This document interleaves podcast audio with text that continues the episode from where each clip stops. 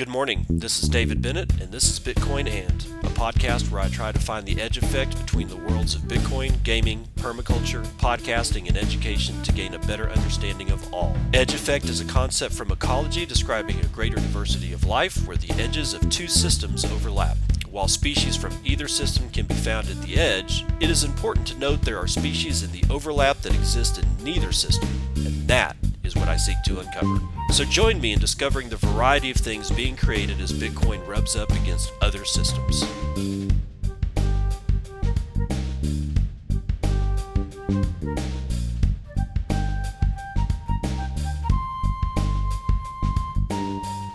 It is 5:48 a.m. Central Daylight Time. It's the 14th of September 2021. This is episode 477 of Bitcoin and if you would like to help support the show, you can do it by using Podcasting 2.0 and stream me sats while I stream you these dulcet tones. And you can go over to podcastindex.org forward slash apps and find a Podcasting 2.0 um, capable, uh, what do they call it? Streamers? Uh, what, uh, oh, whatever, podcasting app and you load it up with Satoshis. And while you're listening to me talk to you and read you the news that you can use, you can stream me sats that I can use, and we'll all be happy. Right? Right. Let's do it. MicroStrategy has purchased an additional 5,000 Bitcoin for 242.9 million in cash at an average price of $48,099 per Bitcoin. As of 9 12 21, we hodl 114,042 Bitcoin acquired for $3.16 billion at an average price of $27,713 per Bitcoin.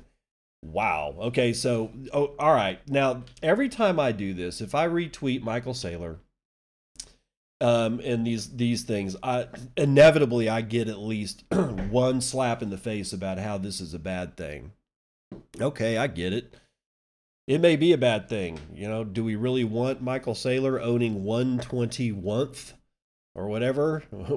you know, like if he ends up holding 1 million Bitcoin, he owns 121th, I guess, or 21st uh, of anyway, the entire Bitcoin supply that will ever be.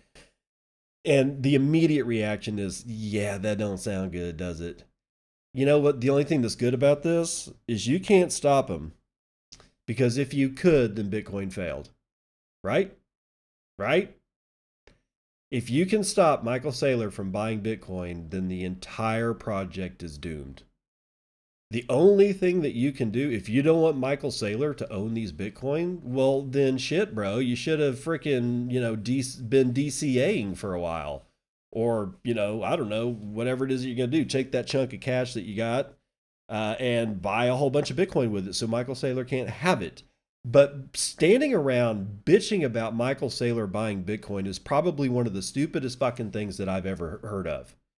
Because if you can stop him, then you can stop me from buying Bitcoin. And if you can stop me from buying Bitcoin, then you can stop other people from taking the Bitcoin that I wish to give to them, right?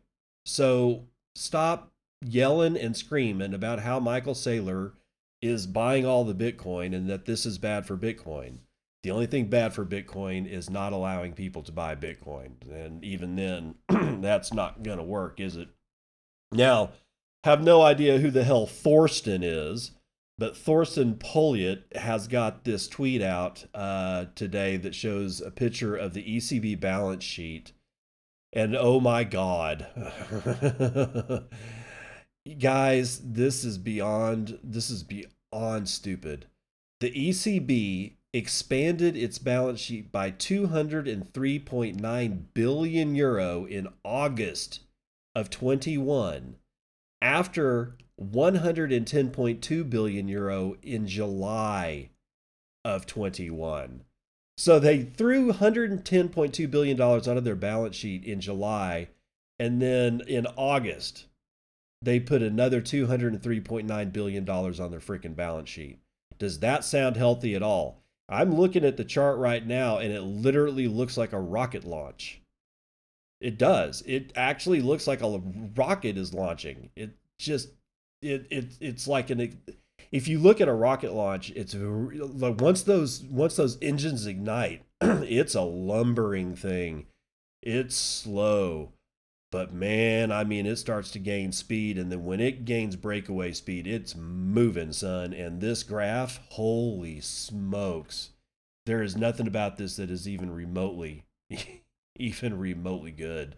Um, so yeah, and this affects everybody. It, you know, somebody who's saying, "Oh, well, I'm not in Europe." Yeah, it it, it affects you, just like the Canadian uh, the Canadian banks putting uh, printing Canadian dollars and putting it on their balance sheet affects us, and the Fed putting you know printing money and putting it on their balance sheet. It affects people too. It affects it affects way more people, but ECB putting this much money on their balance sheet, you know, Canada, the Fed, all these guys are doing it. This I I don't know how this doesn't break, but we're just going to have to watch it. So if I were you, I'd get really familiar with Bitcoin and, and the Lightning network. So let's get into some Lightning stuff. Lightning adoption propelling Bitcoin usage in El Salvador and beyond. Namcios has it for Bitcoin Magazine. The Bitcoin capacity of the Lightning Network, Bitcoin's layer 2 scaling solution, keeps hitting new all time highs every week. The network now houses over 2,400 BTC and more than 73,000 payment channels. Since Bitcoin officially became legal tender in El Salvador on September the 7th, Lightning saw almost 2,000 new channels opened and 100 additional Bitcoin stored in them. As the network advances in functionality and usability, and more people get enlightened on the positive upsides inherent to adopting the technology, it becomes more significant in the Bitcoin ecosystem. And as a result, it ends up housing more BTC and posing itself as one of the definitive answers to the base layer's scaling issue. Bitcoin and Lightning together generate a positive reinforcement loop. Bitcoin education will naturally lead people to Lightning, which in turn increases Bitcoin usage frequency, given the layer 2s focused on small payments. the easier it is to perform cheap and quick payments with Bitcoin through Lightning, the more people will use Bitcoin, propelling it toward becoming an established medium of exchange. El Salvador has been playing an important role in Bitcoin and Lightning awareness and adoption, even beyond its borders. Besides putting both technologies on its central stage, the Central American nation has been showing how to use how using BTC to pay for a McDonald's breakfast is not only possible but cheap and quick as well, providing a proof of concept other countries can leverage. The open infrastructure around Bitcoin and Lightning compared to the closed one that surrounds the traditional banking system enables more efficient innovation Moreover, it empowers citizens to choose the app, technology, and money they wish to use for each use case in their day to day life. Whether you want to save in BTC and spend dollars or fully embark on a Bitcoin standard, you can do as you please in El Salvador thanks to Bitcoin and Lightning. The Lightning Network, proposed in 2015, way back in 26 years old now, guys, and it was launched as a beta in 2018 has become a, has come a long way in development and adoption. Continuous dedication from developers have been ensuring sustained adoption growth and increased technical robustness powered by enhanced usability. Today, all an average person needs to access Bitcoin through Lightning is their mobile phone, efficiently achieving a good level of independence from traditional finance and being able to transact value effortlessly while paying close to no fees for it. Uh, caveat that it doesn't come without its trade offs for sure, but both Bitcoin and Lightning also enable any user to climb up the sovereignty and privacy ladder as they please. All right, the caveat when they say close to no fees, we don't know what's going to happen with those fees. Okay, look, we, we can conjecture all we want that they will probably stay low, and I kind of expect them to stay low but it's not going to surprise me one freaking bit if I don't, if I ever, if I see a dollar lightning fee to transmit $10 in trans, trans, uh, transaction value, it wouldn't surprise me. But by that time, I would hope that there would be, you know, a level, you know, layer three that basically is something that, I don't know, conglomerates a whole bunch of payment channels together or or something something of the nature of basically just fractalizing what we've done between the Bitcoin base layer and Lightning as a layer two, and then just end up doing a layer three. And at one point or another, you'll have a stack of layers where fees are really high on the base chain and they decrease as they go up the chain, but there will be trade-offs as you go as you go up the layer stack.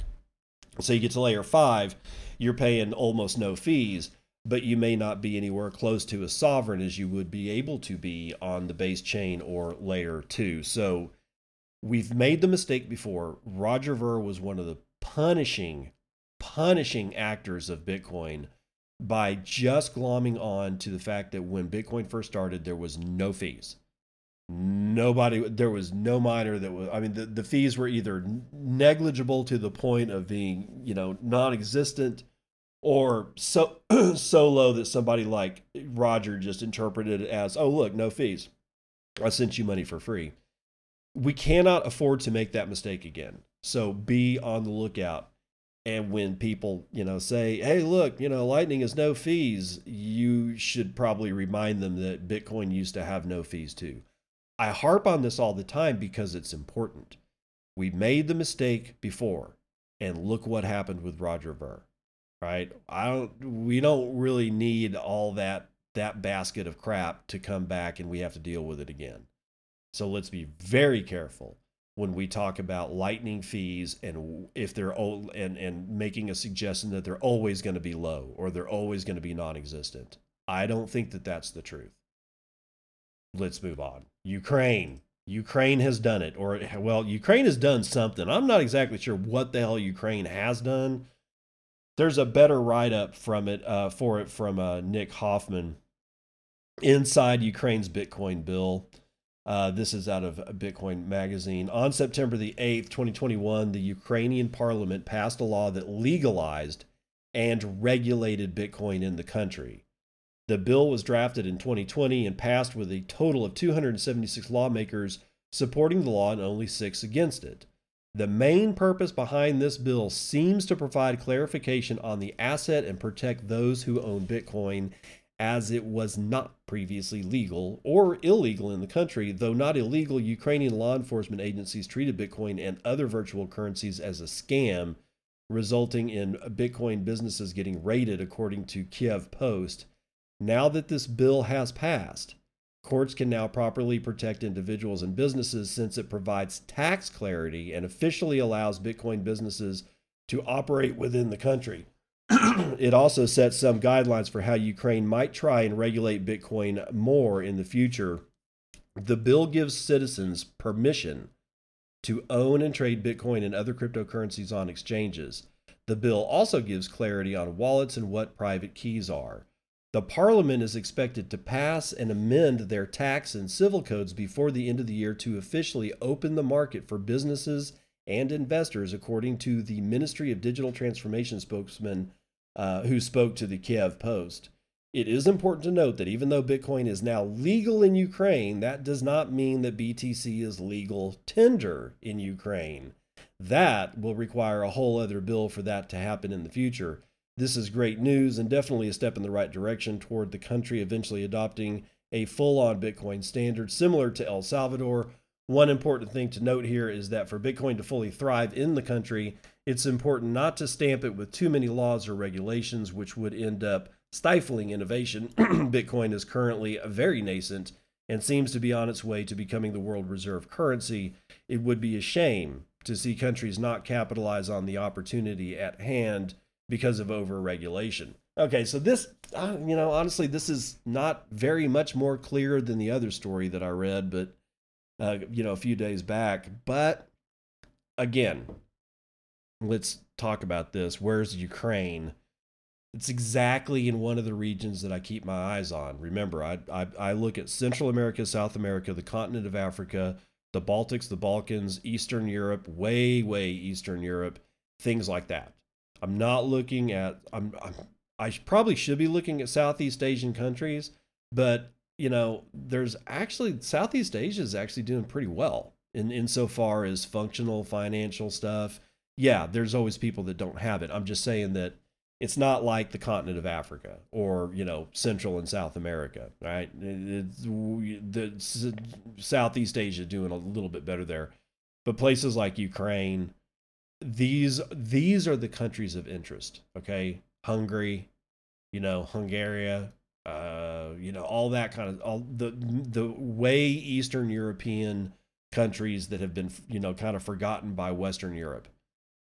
Those are going to be the countries to watch on on that side of the world central and south america on this side of the world. Let's go ahead and, and get on with it.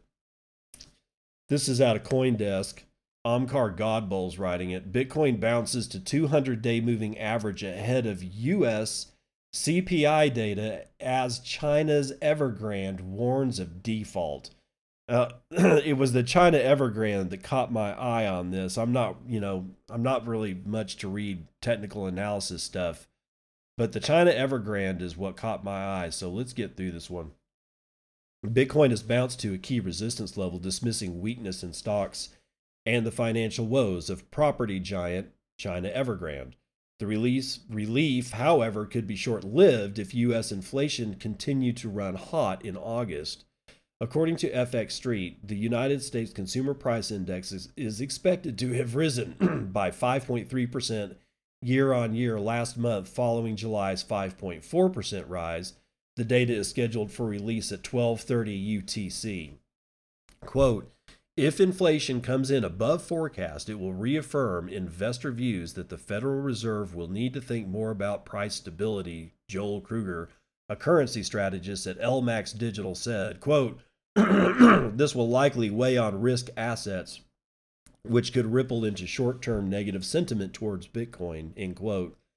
As discussed on Monday, an above 5% inflation figure may speed up the Fed's plan to begin unwinding the long running liquidity booting stimulus program by the end year. That could weigh on asset prices in general. As of now, Bitcoin doesn't seem to be worried about the possibility of the US CPI boosting the odds of the so called Fed taper. The top cryptocurrency by market value is currently trading above the 200 day moving average resistance at $45,866, a 1.7% gain on the day. Stocks, however, are trading weak on caution ahead of the release. Major European indices are nursing moderate losses alongside fiat or flat to negative action in the S&P 500 futures. Mainland Chinese stocks tanked early today, along with those in Hong Kong, as shares in property developer China Ever- Evergrande fell 10% after the company signaled a possibility of a significant continuing decline in contract sales in September. Bitcoin remains unnerved by the growing risk of an Evergrande default, despite the lingering speculation that Tether was, was, was securing its stablecoin USDT with commercial paper issued by China Evergrande. Holy shit. Tether, with a market value of $68 billion, the largest stablecoin, has penetrated every corner of the crypto market. As such, a loss in confidence in Tether could deliver a severe liquidity shock to the broader market. Quote, with almost $850 million of loan repayments left in 2021 and the company in a downward spiral, the questions surrounding Tether and Evergrande may be about to be answered, Coinbase Institutional said in a weekly email dated September the 10th. According to Adam Cochran, a partner with Crimean Venture, an Evergrande collapse could send shockwaves around the world. Quote, regardless of what commercial paper you hold, bonds and commercial paper would take a hit and some issuers may even fold. Currently, both Tether and Circle hold commercial paper, and while I think it's unlikely that either would have large swaths of Evergrande bonds, the whole market will reel a bit. End quote. Matthew Dibb, co founder and COO of Stack Funds, voiced similar concerns, saying Asian equities look miserable and we are worried about contagion of risk off flowing to crypto. Hmm. Bitcoin may establish a secure foothold above the 200 day moving average if the U.S. inflation figure misses estimates by a big margin forcing traders to scale back paper uh, or scale back taper expectations. That would expose the recent peak near $53,000. Quote, We expect an oversold bounce midweek when a counter trend signal is likely per the Denmark or sorry, DeMark indicators and it would likely dispel the overbought downturn on the weekly chart. Katie Stockton, founder and managing partner of Fairlead Strategy, said in a weekly note published on Monday. The cryptocurrency fell by 11% a week ago and has been trading between 43 and 47,500 ever since. Prices fell by more than 2% on Monday as US stocks dropped on fear potential uh, fear of potential corporate tax hikes. In prepared testimony to the Senate published Monday in advance of his Senate appearance today, the U.S. Securities and Exchange Commission Chair Gary Gensler said the agency doesn't have enough investor protection in crypto finance, issuance, trading, or lending, and that it is comparable to the Wild West. Yes, it is. Good. All right. So the whole China Evergrande, you know, property thing. Of course, I'm not really all that familiar with Chinese property companies, but it does seem that China Evergrande has got their fingers in the pies everywhere around the world. And such, you know, such a large company going bankrupt signals a couple things. The first one is obvious that they're probably right that this is going to hit commercial paper, bonds, equities, like anything that's got exposure and they go into even a partial, God forbid, a full scale collapse, then yeah, paper equities and all that are going to be adversely affected across the world. However, I can't take my eyes off of the second point that I think that it may be signaling is a general uh, crash in asset prices. Why are homes so freaking expensive? Because nobody's got a place to put their cash. Everybody's been trying to figure out where the hell to, they're sitting on mountains and mountains and mountains of cash. Uh, they need some place to put it and one of the reasons why people will you know actually eat negative yield bonds is because they are desperate to put their cash somewhere that seems even remotely safe and if i've if i've got something that i like if i have to pay like a half a percent uh, to just hold a bond like a negative yielding bond that was negative yielding by you know half of one percent i might actually just look at that as as a security deposit or something. If I am trying to store billions of dollars in cash, you know, so homes, apartment buildings, commercial real estate, and was a uh, retail real estate. Commercial being stuff like warehouses and whatnot, which aren't as bad as as uh, retail commercial property. Retail's getting crushed, guys. How do I know? I went to the mall up here in Amarillo a few days ago, and I shit you not, boys and girls, every other store has a Coldwell Banker sign in it for lease. Empty store. Every uh, like it was. I just started counting. It was beyond comprehension. I have never seen that before in my life. So what I think may be happening is that this might be an early signal that asset prices in the form of real estate are going to take a massive bath. And if it is what I think it's going to be, it's going to make 2008 look like a walk in a park. And you know what's going to happen? Everybody's going to lose all their shit again. And nobody's going to go to jail again. And nobody's going to have learned their lesson again. And all I can do is sit here and thank God that I found Bitcoin because without without Bitcoin, I'd be looking at this going, "Holy shit, dude, we are in a lot of trouble." I think even Brevan Howard might be having those kind of issues because he wants to expand further into crypto as institutional interest jumps. This is out of Reuters. Saikat Chatterjee and Simon Jessop team up to write this one. London, September 13th, Reuters. Hedge fund Brevan Howard said on Monday that it was expanding its crypto business, the latest sign that institutional interest in the asset class is gaining momentum. Brevan, more, more famous for its bets on macroeconomic trends, has been among the most high profile of major hedge funds moving into the world of crypto trading, known for its volatile markets and scope for outsized gains. The asset manager said it would launch a new unit, BH Digital, to manage cryptocurrency and digital assets. It said it would also hire Colleen Sullivan, currently CEO of the digital arm of trading firm CMT, to lead private and venture investment into crypto. Brevan's expansion comes on the back of other high profile money managers venturing into the space in recent months.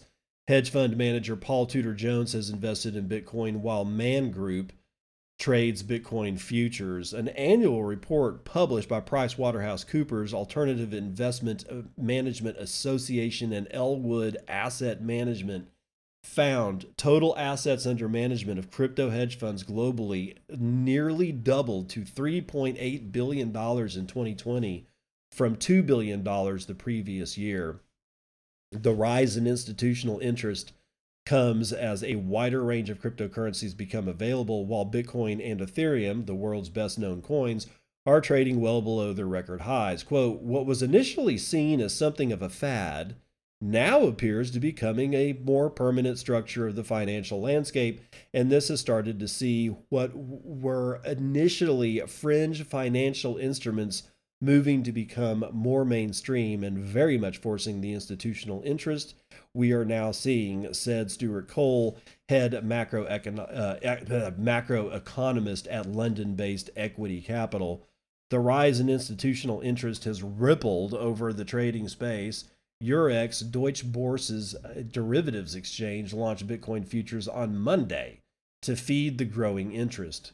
Coinbase, some of the largest cryptocurrency or one of the largest cryptocurrency exchanges in the world, says institutional interest in trading cryptocurrencies have soared this year. In its second quarter letter to shareholders, Coinbase said turnover of cryptocurrencies hit a record $462 billion in the three months to June. Of this amount, $317 billion was traded by institutional investors and the rest by retail clients. This ratio has flipped from the first quarter of 2018 when retail investors accounted for the lion's share of cryptocurrency trading. While hedge funds and exchanges have scrambled to capture trading revenues, global banks have been relatively slow to latch onto the trend, with their wealth management clients largely pushing them to offer cryptocurrency trading. Citigroup is considering offering Bitcoin futures trading for some institutional clients, while Standard Chartered has formed a newly minted research division for cryptocurrencies. So Brevan Howard, yet another one, is getting into the mix, or even not getting in. They're highly, rapidly expanding their exposure to this entire space. I feel bad that they're going to have to deal with a whole bunch of shit coins, honestly. But I, you know, I it, it shouldn't really surprise me. This is the way that these guys make their money is by trading and they need if they're going to make their money by trading they need shit to trade. And just having an on and off ramp for uh, only bitcoin really doesn't make sense from that standpoint. But like all the people that we've ever seen before in the space they're going to get their asses handed to them and it's going to suck. But what what really blows my mind is the fact that they're probably going to be able to keep worthless crappy shit coins alive for much longer than they would naturally have survived. So there's that. I'm not happy about that, by the way. Hey, let's run numbers.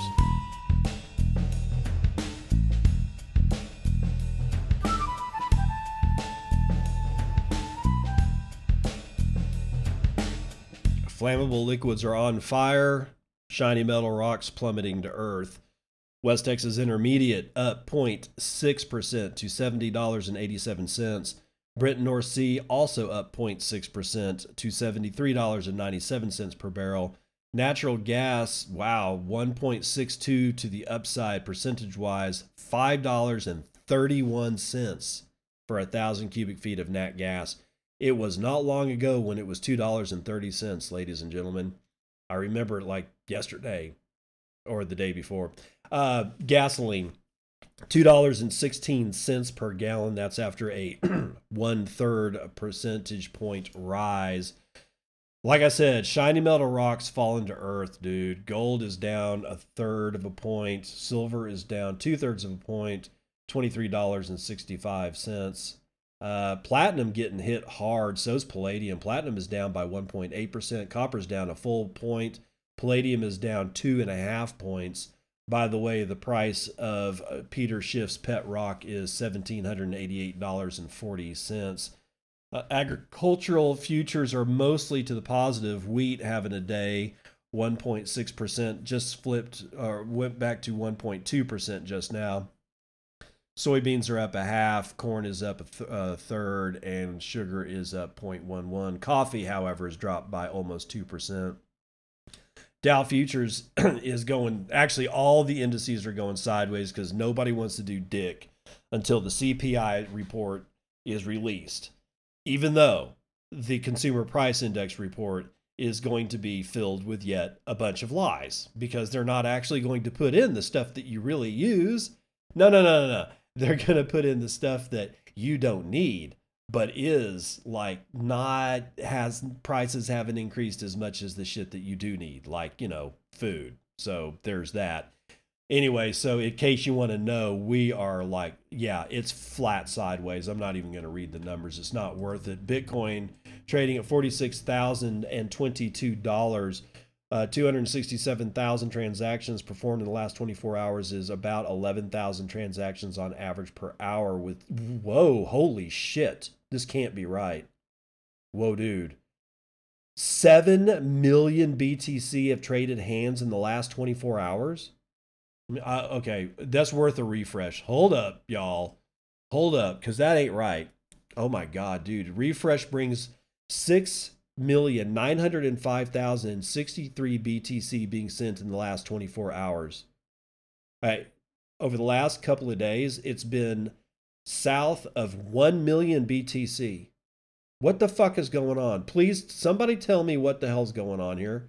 This can't be, this still, even after refresh, this cannot be right. Clark Moody's dashboard is showing only 4,000 transactions waiting on two blocks to clear. How in the hell did we trade 6.9 million BTC in the last 24 hours? Somebody DM me on Twitter, okay?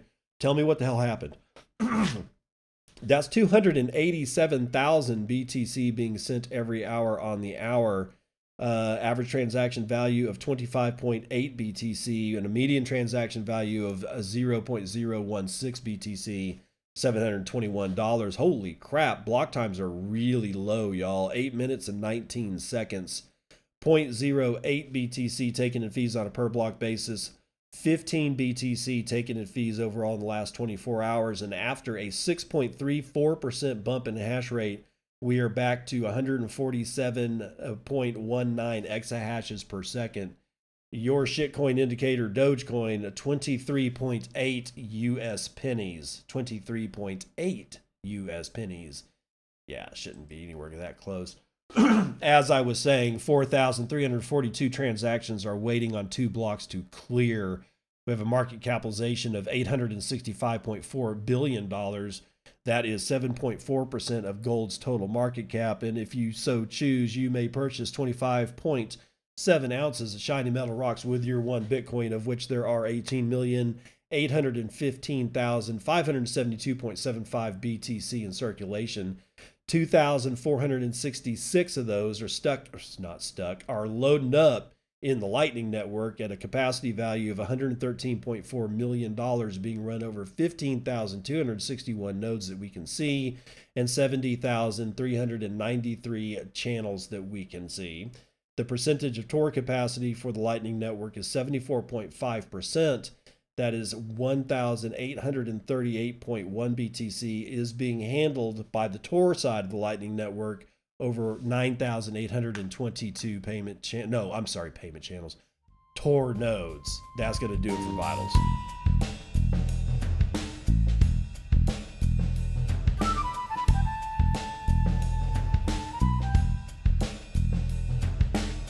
Welcome to part two of the news you can use. This is out of Bitcoin Magazine, Namcios. 48% of Brazilians want to make Bitcoin a legal currency.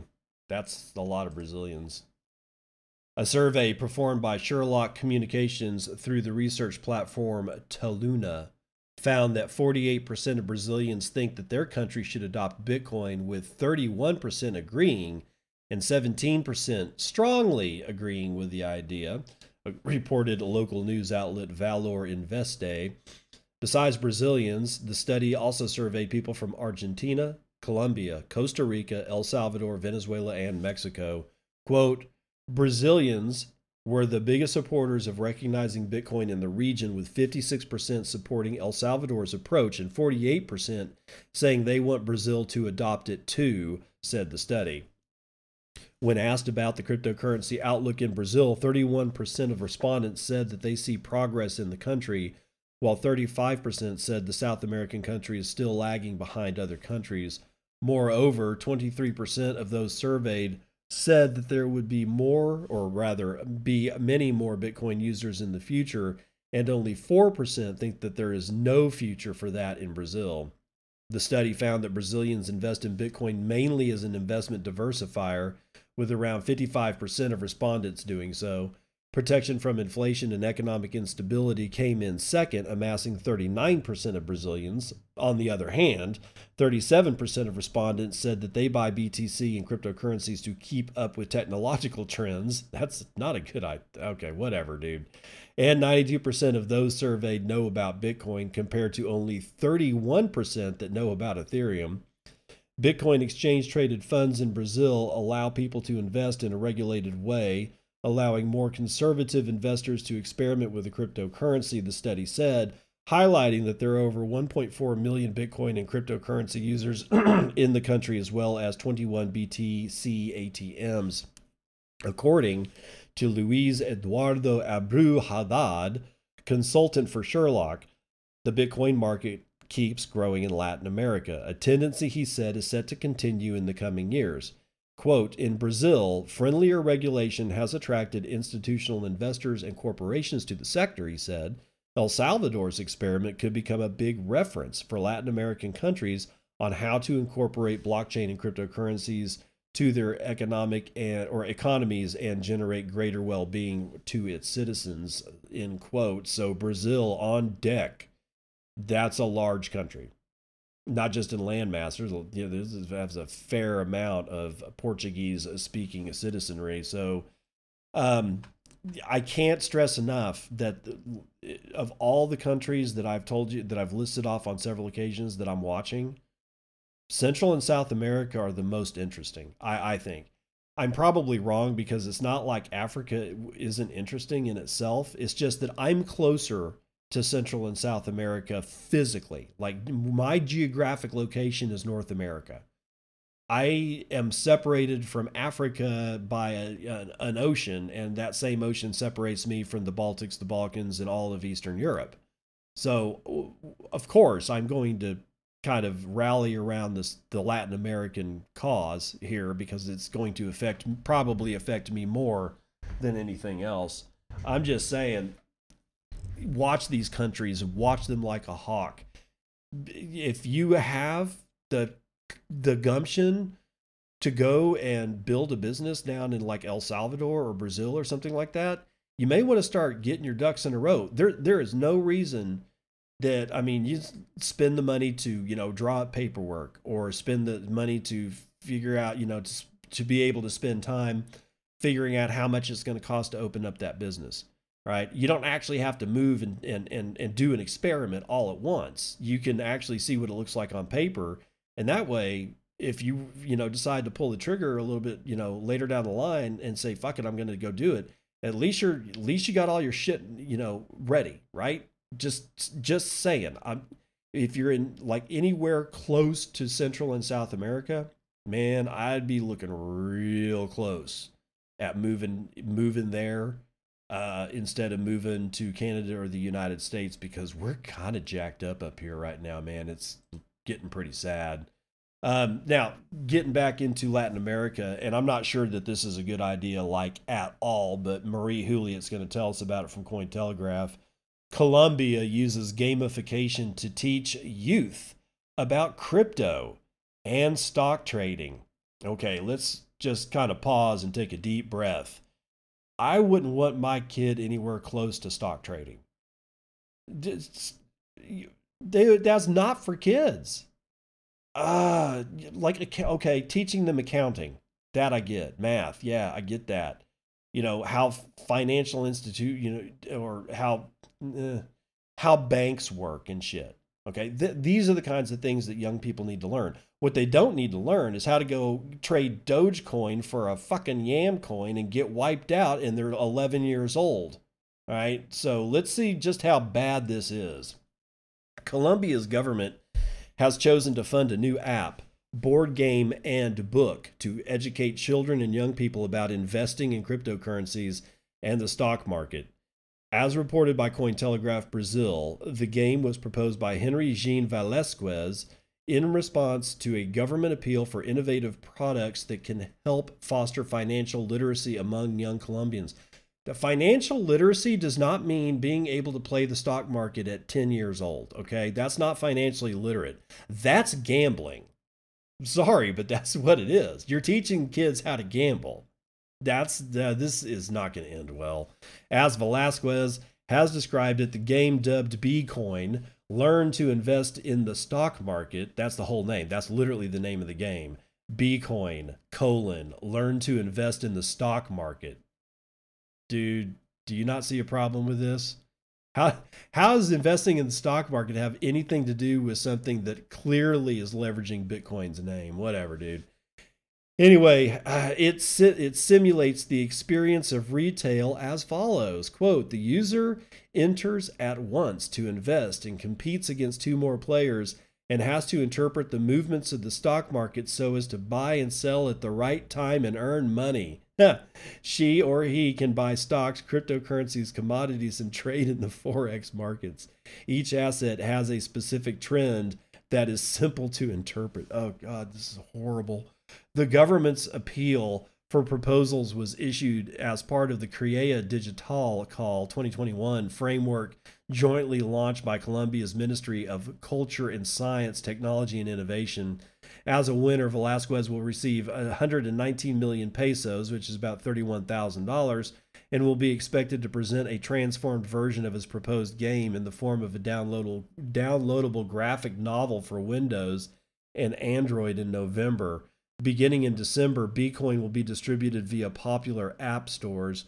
According to Velasquez, as cited in the announcement from the Ministry of Science, Technology, and Innovation, quote, we are improving the project's graphic and pedagogical or pedagogy, uh, pedagogy aspects through creative consensus. We concluded that we are going to transform it into a graphic novel so that it is easier to teach. In addition to the new version, Velasquez will also produce a board game and book by March 2022 to further strengthen the project. Velasquez has pointed to research conducted by his company Game Day that revealed that only 1% of Colombian schools teach economic literacy. His inspiration for Bitcoin was reportedly drawn from a Colombian government decree from 2014, which stipulated financial and economic education in Colombia as a topic that the country's schools should cover so that children and young people can better understand economy or economics and the dynamics of a financial system as reported, some researchers in the United States have recently aired their concerns that American teens have developed a negative impression of trading. Jesus, it just gets worse, in part due to them having witnessed the GameStop saga. This has sparked efforts to change teens' minds by promoting pro stock market educational programs, including simulated stock market experiences and a curriculum designed to clarify the basic tenets of investing. Oh boy okay, we are doomed. Thank God for Bitcoin. Oh man, it was really hard to fight through that, ladies and gentlemen. Um, you're teaching them how to gamble. You're, I, I have seen absolutely nothing out of this, and uh, granted, it's just this one news piece, but there doesn't seem to be any language whatsoever about how to read a balance sheet of a company that you might think about investing in.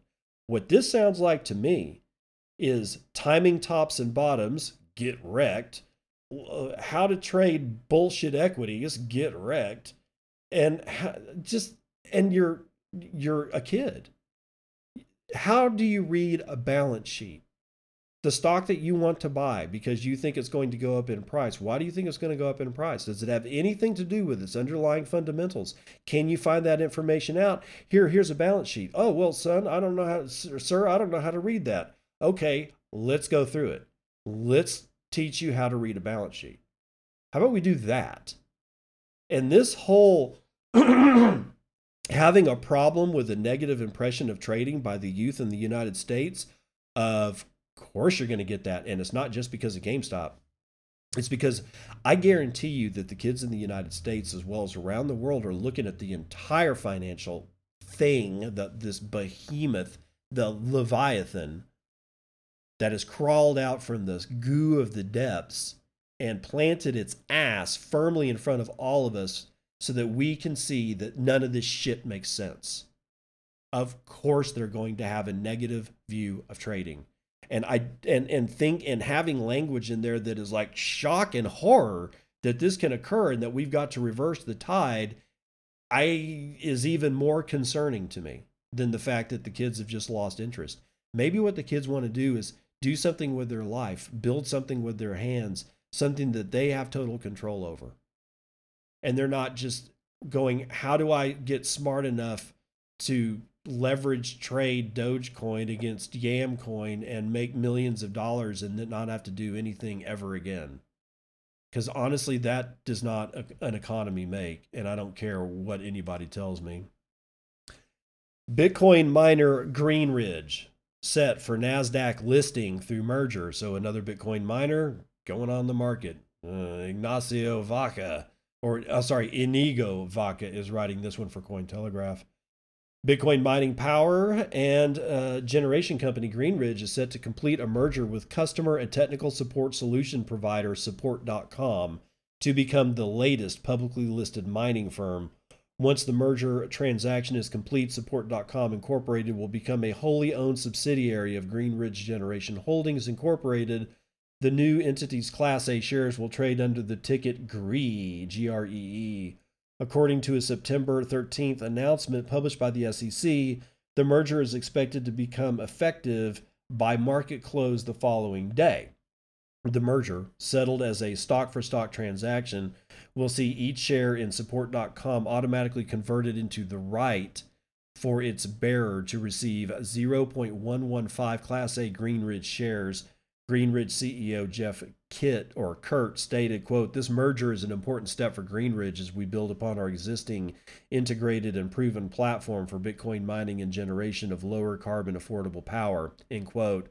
According to a March 22 statement, the first uh, that first announced the planned merger, support.com will also provide Greenidge with $33 million in additional cash. Quote, this transaction will build upon Greenidge's successful business by providing them with additional cash funding and a public currency to fund their growth plans, as well as important new capabilities, including customer interface, security software, and privacy expertise, said Support.com's president and CEO Lance Rosenzweig. Upon completion of the merger, Kirt will lead the combined company as CEO. Rosenzweig will remain in his position as CEO of the existing Support.com business, which will continue to operate in the ordinary course of a wholly owned subsidiary of Greenidge. In July, Greenidge announced its commitment to become a 100% carbon neutral Bitcoin mining operation by purchasing voluntary carbon offsets from a portfolio of U.S. greenhouse gas reduction projects. The firm also aims to utilize low carbon sources of energy at its facilities in upstate New York and offset the carbon footprint of its new South Carolina plant by sourcing electricity from zero carbon sources. Yeah, can you prove it though? Can you prove that you're going to be zero car that you're that those offsets are actually offsetting carbon or is it just a shell game? I'll bet you it's just a shell game, honestly. Let's go to this one. Oh my god. Talk House Democrats want to close crypto tax loophole. Jeff Benson writes it for uh, decrypt.com. Oh, actually, it's decrypt.co. Sorry. Congressional Democrats have been talking about their $3.5 trillion 10 year spending package even before the ink was dry on the $1 trillion infrastructure package pending before the House. We're getting our first glimpse of how they plan to pay for their projects, which cover everything from healthcare to climate change As with the infrastructure package, they believe there's money to be raised from cryptocurrencies. House Democrats are proposing that $2 trillion of the money needed should come from tax increases. Get ready, y'all. With a projected $16 billion derived from adding cryptocurrencies and other assets to the wash sale rule. If you've ever used uh, or sold cryptocurrencies in the United States, you are likely aware that these count as taxable events. If the Bitcoin, Ethereum, and other cryptocurrency you cash out has been in your wallet for more than a year, those earnings are taxed at a long term capital gains tax. If you've had it for less than a year, you get taxed at the short term rate, which is higher. By the same token, so to speak, if your portfolio loses value, you can claim a loss and earn a deduction on your taxes. But what if you sell some crypto, watch the price drop, and buy it back for less? Right now, the Internal Revenue Service doesn't have any tools to mitigate this practice, which, when done in large volumes, can manipulate the price. In the world of traditional finance, however, stock traders would have to wait 30 days before rebuying an asset if they wanted to claim a capital gains deduction. Cryptocurrency classified as a property by the IRS has no such limitations. Crypto users can cash out, get the deduction, then immediately rebuy at a lower, more favorable price. For now, the House proposal, if accepted, would treat crypto like stocks in this regard. Good luck regulating it. Both Coin Center and the Blockchain Association have signaled that the proposal isn't unreasonable, uh, let alone an existential threat, unlike the proposal within the Senate infrastructure bill to make crypto actors beholden to tax reporting requirements they argued that mandating crypto miners, validators, wallet providers, and blockchain app developers to file 1099 forms for the millions of anonymous people transacting via blockchain was unworkable and could chill American innovation in the crypto sector. Though the Biden administration has reportedly said it wouldn't apply the law to non custodial actors such as cryptocurrency miners and software developers, that bill, which passed on a bipartisan vote in the Senate, is now before the House, which is expected to pass without amendment. Oh, God. yeah, good luck. Is all I got to say. And it I mean, this this type of thing is just it's going to get worse and worse and worse. And somewhere, probably in South, you know, somewhere in Latin America, somebody somewhere is going to go. I know how to get a whole bunch of rich people to spend money in our country. We'll get them to move here we're not going to mess with them. We may not tax them. We certainly won't tax them like the United States. And a brain drain will occur across the world, and you'll end up with a small Latin American country that is ready to take on the world. Uh, regulatory arbitrage is a bitch. I'm just saying that may be something that these people want to, you know, watch out for. Uh, let's do this one. Uh, CoinDesk opinion piece by David Z. Morris How Media Fell for a Lucrative Lie About Walmart. This is the post mortem of the Walmart slash Litecoin bullshit. This morning, an unknown scammer perpetrated a news hoax that likely made them a lot of money and cost innocent investors just as much. A press release posted to the Global Newswire service this morning by Walmart Incorporated claimed that the big box retailer would begin accepting payments in the cryptocurrency Litecoin. The news was quickly picked up by reputable news outlets including Reuters, US News, World Report, and Coindesk. Litecoin, unsurprisingly, surged in the markets, zooming up from $175 to a peak of 233 in roughly 15 minutes, according to Coindesk data. Litecoin trading volumes also surged. Uh, much remains to be unpacked about trading flows during that period, but the likely bottom line is that a lot of people bought LTC on the news. Then LTC tanked all the way back down to below $180 within another 45 minutes as some observers began to notice discrepancies in the release. Walmart has now confirmed that it was a fake. However, created the fake release likely dumped a large bag of LTC as fast fingered traders bought the hype. That means a lot of investors just lost a lot of money on a pump and dump. Oh, God, like that's never happened before. Coindesk is still working to figure out exactly what happened, but there were at least two key failures, and one was at Globe Newswire, which published a release from a user impersonating Walmart, and one was at the Litecoin Foundation, which retweeted the news on Twitter, seeming to confirm it. Despite it containing what we now know were fake quotes from Litecoin Foundation leadership. Oh, Lord. Of course, Coindesk and other news outlets also failed in our due diligence. Uh, this was a breakdown in our internal processes, and we are adding further safeguards against getting taken in again. From the outside, the failure at Globe Newswire appears to have been the most severe. The service is widely considered a reputable platform for real companies to publish real press releases. The Associated Press, perhaps the most trusted news service in the world, in turn, trust Globe Newswire enough that it distributes some of its releases automatically. In this case, though, Globe Newswire appears to have been duped by a stunningly simple trick. Whoever published the fake uh, press release registered it as Walmart Incorporated, associated with the domain walmart-corp.com. Well, that sure sounds legit, but the domain is actually owned by a squatter.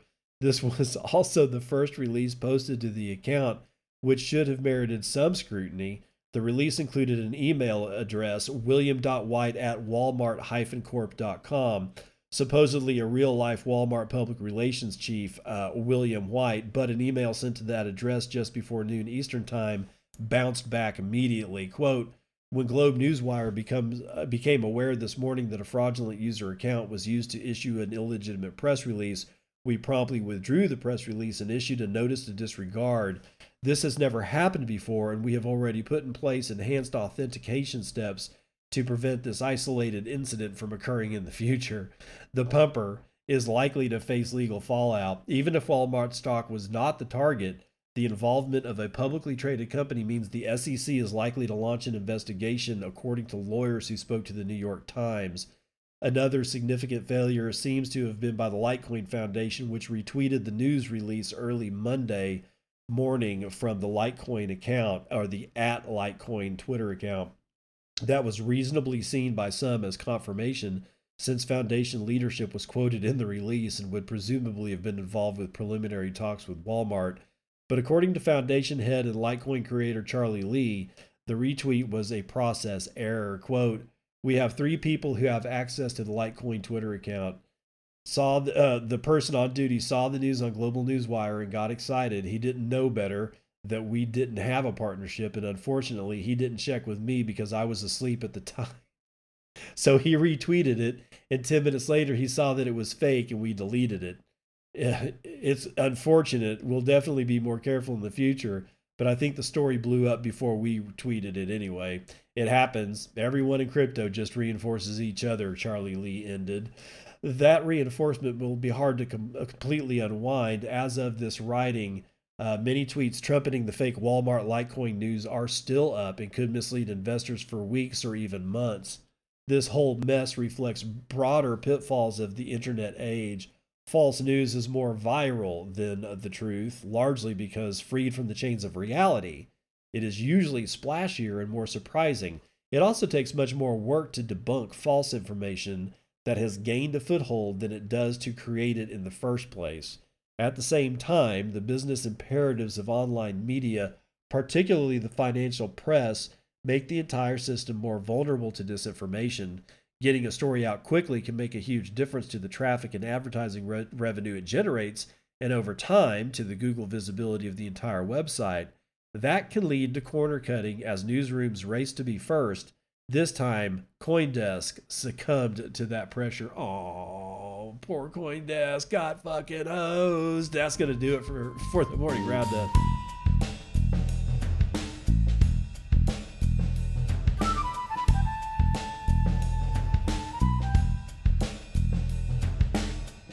Right, can't let you go without a joke. My ex girlfriend just told me she wants us to get back together again.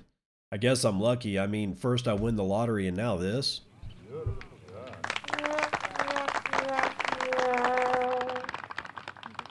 If you've ever watched that shit happen live in real time, it's one of the saddest things you'll ever see.